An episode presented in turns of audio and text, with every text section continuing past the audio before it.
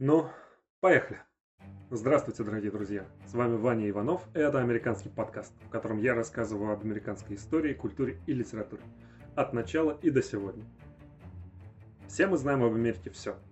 Мы знаем о весьма кровавой истории взаимоотношений между, так сказать, американцами понаехавшими и американцами коренными.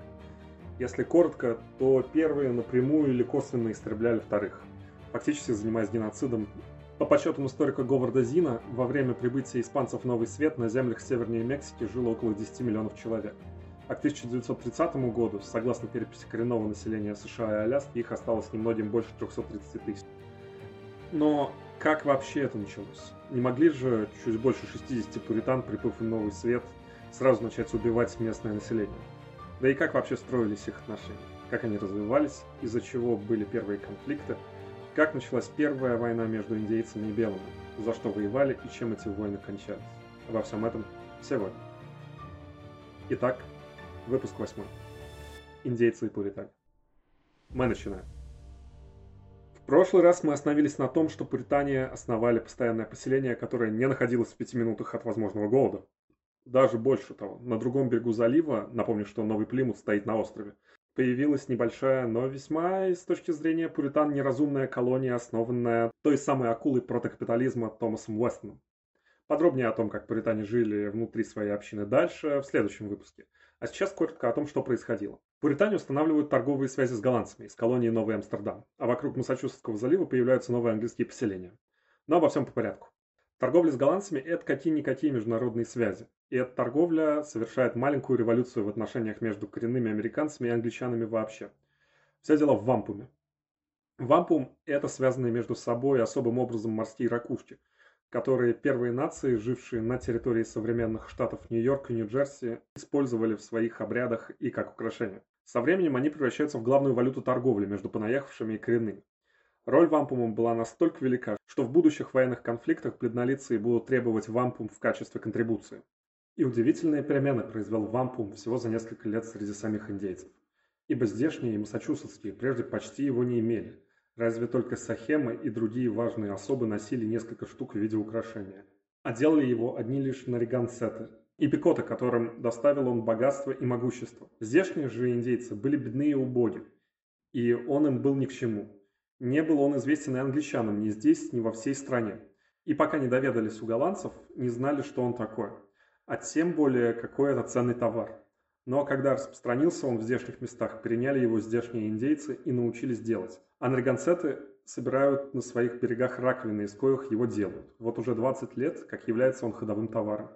Параллельно с этим кто-то, Брэдфорд называет в их числе рыболовов и французов, начинает продавать коренным американцам огнестрельное оружие. Причем особенно беспокойство доставляет пуританам некий мистер Мортон, который, будучи сам англичанином, начинает переманивать к себе слуг из соседних поселений и продавать коренным огнестрел.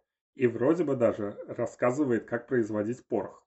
Чтобы было на что продолжать разгулы по пойке, Мортон, полагая себя вне закона и услышав, какие прибыли имеют французы и рыболовы от продажи индейцам ружей, пороха и дроби, принялся во главе своей шайки за то же дело в здешних местах а сперва обучил индейцев обращаться с ружьями, как заряжать его и разряжать, сколько класть пороху, смотря по величине ружья, и какой дробью по дичи бить, а какой по оленям.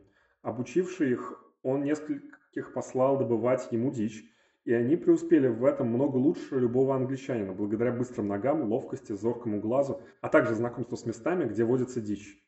Когда увидели они действия ружья и сколько можно с ним добыть, они словно обезумели и за ценой не стояли, почитая теперь свои луки и стрелы пустыми игрушками. Дело доходит до того, что все местные общины объединяются против Мортона. Хватают его, отправляют обратно в Англию, но он возвращается и вроде как даже основывает свое поселение. Но во всем в этом ну, в следующий раз. Кстати, о поселениях. Вокруг залива Массачусетс начинают появляться новые поселения англичан. Пока это сравнительно небольшие сельскохозяйственные общины, едва ли в половину самого Нового Плимута, в котором на тот момент живет примерно человек 200. И пока они, в смысле общины, э, носят индейские имена тех мест, например, Паскапуэт, Намкек, Унисимет. В последующие годы прибывает вторая половина общины из Лейдена, к вящему удовольствию и счастью пуритан. Англичане основывают город Салем, ну, тот самый, в котором потом будут жечь ведьм. В 1630 году в Новый Свет прибывает огромная группа пуритан, больше тысячи человек, на 17 кораблях под предводительством Джона Уинтропа. Новоприбывшие основывают город Бостон, в котором через пару лет появится первая английская школа и университет Гарвард. В 1633 году Роджер Уильямс, проповедник из Сальма, поругавшись с местными, соберет своих последователей и уйдет с ними на Род-Айленд, где создаст поселение Провиденс. Еще появится город Нью-Хейвен в колонии Коннектикут. Но главным поселением, во многом благодаря размерам, станет Бостон. Он в итоге и подчинит себе все остальные колонии Массачусетского залива и станет центром штата Массачусетс и всего региона Новая Англия. Но это еще впереди. А пока англичане обживаются и ведут торговлю с голландцами из Нового Амстердама и с коренными американцами. Для торговли с последними англичане устроят фактории. Напомню, что фактории – это такие укрепленные дома, которые выполняют функцию форпоста и торговой точки, куда прибывают торговцы для обмена. Обычно в них был небольшой гарнизон, человек 10-20, э, на правах ночных сторожей, из запаса товаров. Эти самые фактории иногда грабят французы, тем самым подготавливая почву для будущих войн. Но об этом тоже позже, а пока на носу война с пекотами. Основная торговля ин- с индейцами шла по реке Коннектикут. В тех местах жило большое племя, около тысячи человек. В 1635 году индейцы, жившие на острове Блок-Айленд, это не самоназвание, так его назвали англичане, убили английского торговца из Массачусетса, ну, то бишь из Бостона, Джона Олдена. Джон Олден, проживавший теперь в Массачусетсе, отправился торговать на юг на небольшом судне с малочисленной командой. Повздорил с индейцами и был убитыми на острове у индейцев звавшийся Мунисес, а англичанами названным позднее Блок-Айленд. После этого, пометуя также гибель, гибель Стоуна и коварство, проявленное пикотами, англичане из Массачусетса решили мстить и требовать возмездия. Возможно, причиной для раздора стал тот факт, что Олден похищал индейских детей. После его гибели бостонские отправляют на Блок-Айленд карательную экспедицию. Перед экспедицией ставятся простые цели. Первое. Изгнать пикотов с Блок-Айленда и отомстить. Второе. Собрать тысячу футов, это больше 30 метров, вампума. И третье. Захватить заложников. То есть англичане идут грабить, убивать и захватывать рабов. Но после пары сожженных поселений индейцы сбежали в леса, которые бледнолицые не рискнули идти, и, сев на лодки, поплыли домой. Именно в этот момент индейцы обстреляли их из луков и убили нескольких англичан. Настоящая, хоть и не очень долгая война, начинается в следующем году. В начале этого года пекоты открыто напали на англичан в Коннектикуте и по нижнему течению реки. Немало убили во время работы в поле мужчин и женщин, к великому ужасу остальных, и удалились торжеством и многими угрозами. Напали они и на форт, что стоял в устье реки, хоть был он хорошо укреплен и было кому защищать его. Правда, взять не сумели.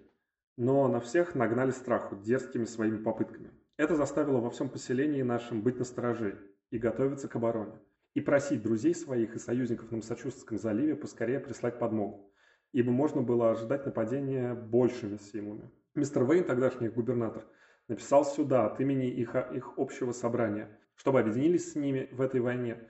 На это были мы готовы, но, пользуясь случаем, написал им Видимо, бостонцы переоценили свои силы. Возможно, они планировали, не очень разбираясь в индейцах, просто отжать Блок-Айленд себе.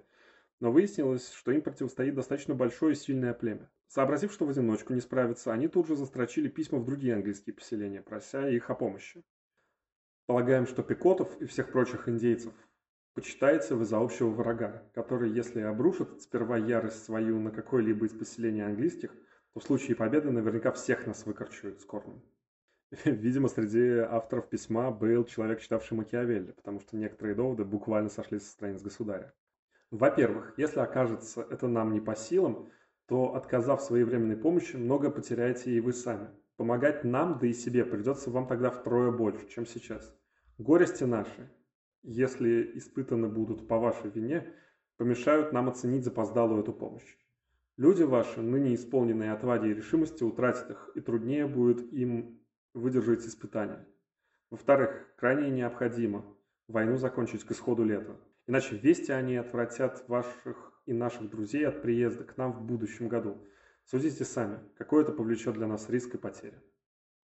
В-третьих, если с благословения Божьего закончим мы войну или получим в ней перевес без вашего участия, это внушит людям нашим такое недовольство вами, что трудно будет поддерживать в них добрые чувства, подобающие соседям и братьям. Дурных последствий этого для обеих сторон все мудрые люди должны опасаться и стараться лучше предотвратить их, чем надеяться устранить после. Сердечно приветствую вас, советников ваших и других наших добрых друзей. Остаюсь верный друг ваш во Господе, Джон Уинтроп. Бостон, 20 число, 3 месяца 1637 года. В это время сами пикоты тоже не сидели сложа руки. Брэдфорд сообщает, что они всячески старались заручиться поддержкой соседнего большого племени э, нарингасетов. Если же внемлят они пикотам, то мощь англичан для них не страшна, ибо не станем сражаться с ними в открытом бою. Мы будем поджигать дома их, убивать скот, а самих подстерегать на пути куда-либо. А когда англичанам долго не, не продержаться, они либо перемрут с голоду, либо придется им покинуть страну, и многое в таком духе. Так что навигацеты стали уже колебаться и подумывали заключить с ними союз против англичан. Но когда вспомнили, сколько вытерпели от пикотов и какой представляется случай отомстить им с помощью англичан, сладостное предвкушение мести перевесило все прочее. Решили объединиться с англичанами против пикотов. То и сделали. Но, похоже, пикоты стали жертвами своей собственной силы. Наренгасеты пришли на помощь англичанам, как и соседние малые племена. Собрав достаточно большой отряд, Брэдфорд не говорит о точных цифрах, но вот из Плимута прибыло 50 человек. Из Коннектикута прибыла барка. Небольшой корабль. Да и сам Бостон, похоже, выставил человек 150-200. Если прибавить к этому еще 200-300 индейцев, то получается очень неплохая военная сила. Эта сила ночью подошла к поселению пикотов и напала на них под покровом темноты. Бесшумно к нему приблизясь, англичане и индейцы окружили его, чтобы никто не мог ускользнуть. Отважно его атаковали, стали стрелять и вскоре туда ворвались. Первые из вошедших встретили сильное сопротивление врагов, которые стреляли, а после схватились рукопашную. Другие вбегали в дома и поджигали их. Огонь быстро охватывал циновки, а так как жилища стояли тесно и дул ветер, то скоро запылало все вокруг. И больше было погибших в огне, чем убитых. Горели и луки, сделавшиеся бесполезными. Те, кто избежал огня, пали от меча. Кого рубили в куски, кого пронзали рапирой, скоро с ними было покончено, и спаслись весьма немногие. Подсчитали, что убито было около 400.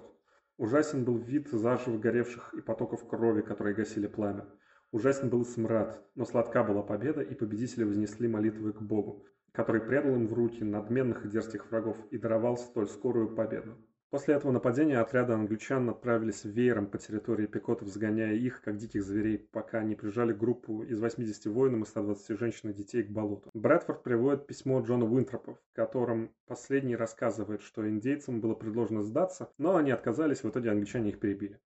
Вполне возможно, что никакого предложения о сдаче даже не было. Судьба выживших была незавидна. Часть пленных досталась приречному населению, остальные нам – Детей мужского пола отправили мы на Бермуды с мистером Уильямом Пирсом, а женщин и девочек раздали в поселении. Всего убитых и пленных оказалось около 700. Остальные рассеялись, и всюду индейцы напуганы, а дружественные нам племена да, боятся дать им приют. Вая Вектис, горе побежденным. Хотя некоторым повезло, и они нашли приют у вождя племени Магикан, Ункаса. Кстати, именно так назовет своего последнего из Магикан Фенимор Купер. Победа в Пикотской войне сделает англичан гегемоном в регионе. Теперь индейцы будут бояться и хотеть дружить с этими странными белыми людьми в странных одеждах. Постепенно англичане окружат себя буфером из союзных племен, для которых они станут главными торговыми партнерами, военными союзниками и заодно третейскими судьями. И в последующие годы белых людей будет становиться все больше, и они будут становиться все сильнее. Пока, наконец, в 1643 году до них не дойдет слух о том, что Нарингасеты – те самые, которые помогли расправиться с пикотами, создают союз индейских племен против англичан. Вообще исторический опыт учит нас, что людям проще объединяться против кого-то, чем ради чего-то. В этот раз так и получилось. Только не у коренных, а у понаехавших. В ответ на индийскую угрозу колонисты создают конфедерацию, в которую входят колонии Массачусетс, Новый Плимут, Коннектикут, Нью-Хейвен. Я не буду вас утомлять с полным чтением статей этой конфедерации, так что так коротко. Упомянутые выше стороны юрисдикции, все и каждая в отдельности, настоящим договариваются называться отныне объединенными колониями Новой Англии.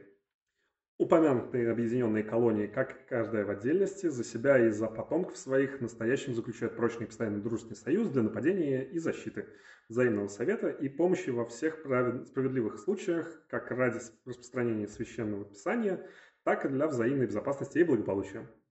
Все поселения, как ныне основанные, так и могущие быть основаны в будущем в пределах Массачусетса, подчиняются тамошнему управлению и, составляя единое целое, для всех случаев имеют свою юрисдикцию. Плимут, Коннектикут и Нью-Хевен будут каждый иметь в пределах своих собственную юрисдикцию, как и поселения в этих пределах уже основанные или могущие быть основаны в будущем. С тем, чтобы не включить в настоящую конфедерацию в качестве отдельного ее члена никакого иного поселения или юрисдикции из ныне существующих и не примыкающих ни к одному из членов конфедерации. Члены конфедерации договорились, чтобы во всякой справедливой войне, как при нападении, так и при обороне, какого бы члена конфедерации она ни коснулась, расходы людьми, боеприпасами и всем прочим распределяться на всех членов конфедерации сообразно их возможностям. Члены конфедерации договорились, что во всякой справедливой войне, как при нападении, так и при обороне, какого бы члена конфедерации она ни коснулась, расходы людьми, боеприпасами и всем прочим распределяться на всех членов конфедерации своеобразно их возможностям.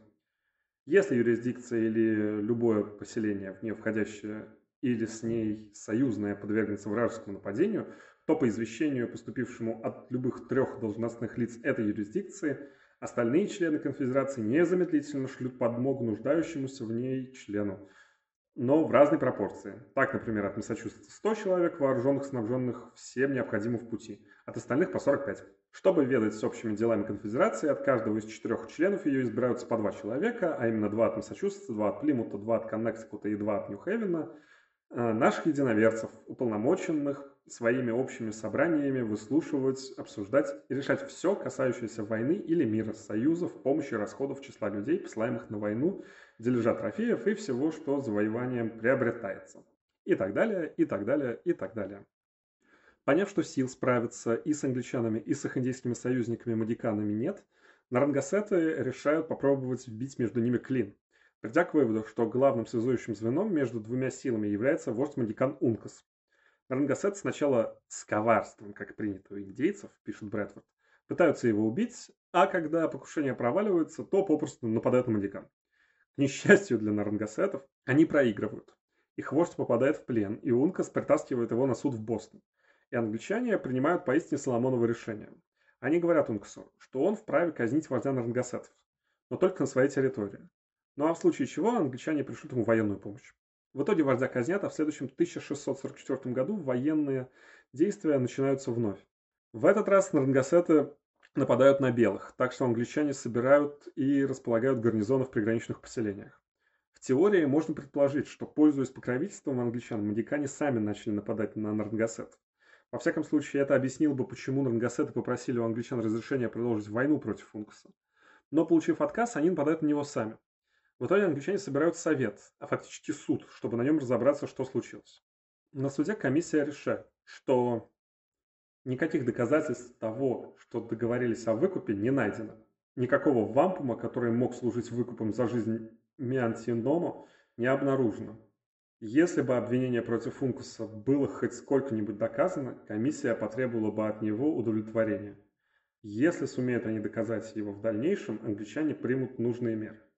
Члены комиссии требуют, чтобы ни сами Нарингасеты, ни Неантики не нападали на Ункса или его людей, пока не докажут, что выкуп был дан и не возмещенным, если только он не нападет на них первым. Если же нападут они на Ункаса, то англичане обязуются ему помочь.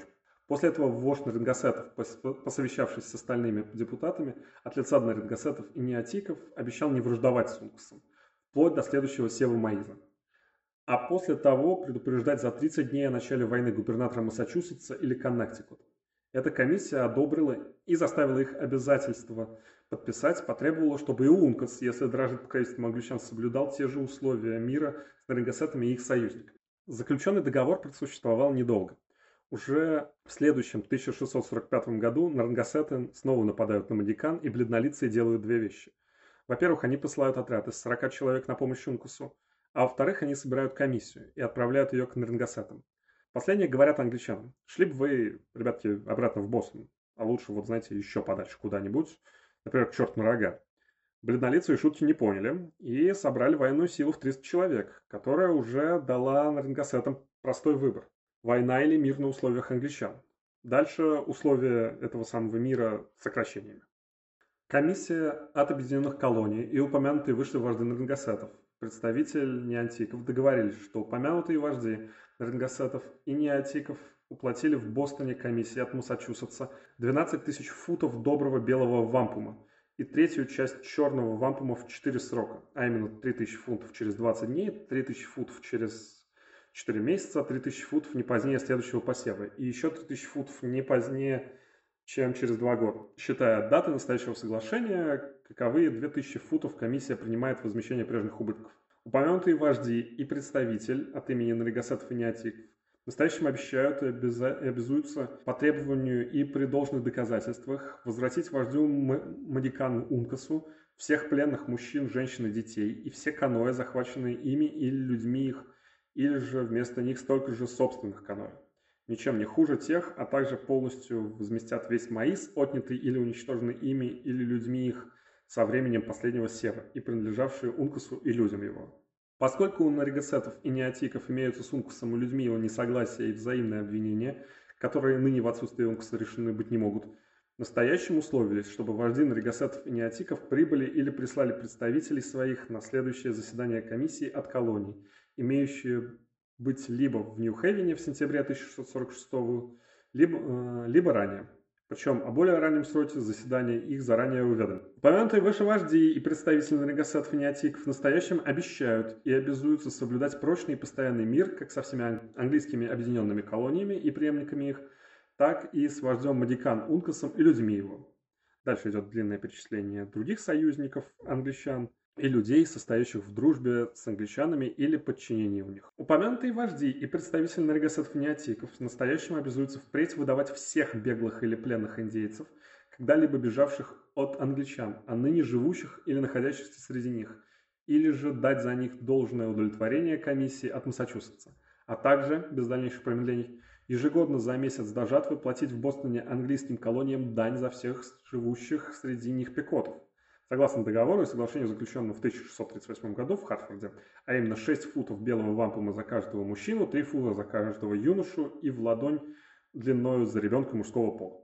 Упомянутые выше вожди настоящим обещают и обязуются не позднее, чем через 14 дней привести и выдать колониям в лице членов комиссии от Массачусетса четверых детей своих, члены комиссии от Объединенных колоний – настоящем обещают и соглашаются четырех индейцев, ныне остающихся в заложниках, равно как четырех детей, которые будут в качестве заложников доставлены содержать за счет объединенных колоний. Потребовать от Ункаса и людей его, а также от всех других перечисленных выше индейских вождей воздержаться в будущем от любых враждебных действий против наргасетов и неотиков. И если наргасеты и неотики и союзники их сдержат все обещания свои, упомянутые дети возвращены заложникам будут им через два года и с нарикосетами, и неотиками, и преемниками их будет соблюдаться прочный мир. Упомянутые стороны договорились также, что если какие-нибудь враждебные действия будут совершены во время заключения настоящего договора или прежде чем статьи его станут известны для отмены военных приготовлений, то действия эти и последствия их не будут обеими сторонами почитаться за нарушение настоящего договора или заключенного с помощью его мира. Вожди наригасетов и представители неотиков настоящим договариваются с комиссией от объединенных колоний не отдавать, не дарить, не продавать и никаким э, способом не отчуждать какую-либо часть владений своих или участок на земле своей, будь то англичанам или кому другому, без дозволения комиссии. И еще обещают они, что если будет обнаружен среди них пекот или иной в мирное время убивший кого-либо из англичан, таковой или таковые выданы будут для справедливой кары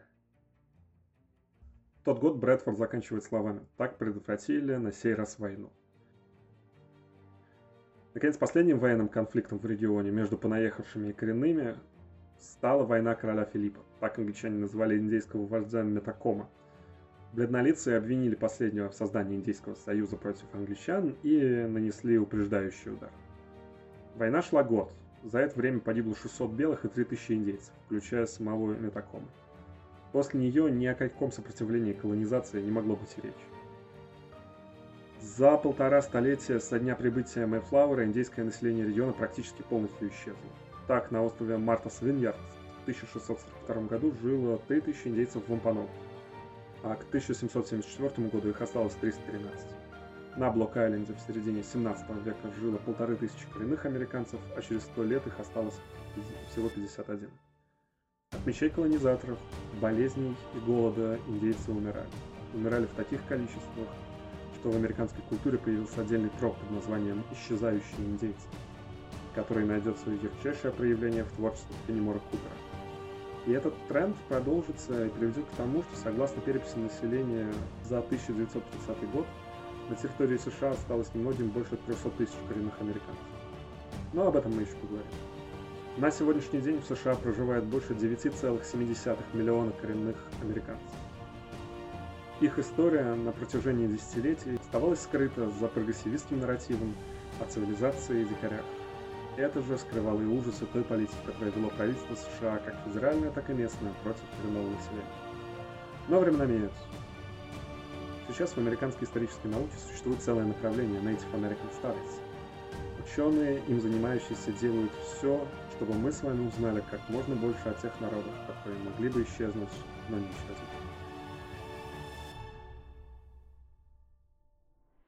С вами был Ваня Иванов и Американский подкаст. Если вам понравился выпуск, то расскажите о нем друзьям и поставьте лайк. Спасибо за внимание. До скорого.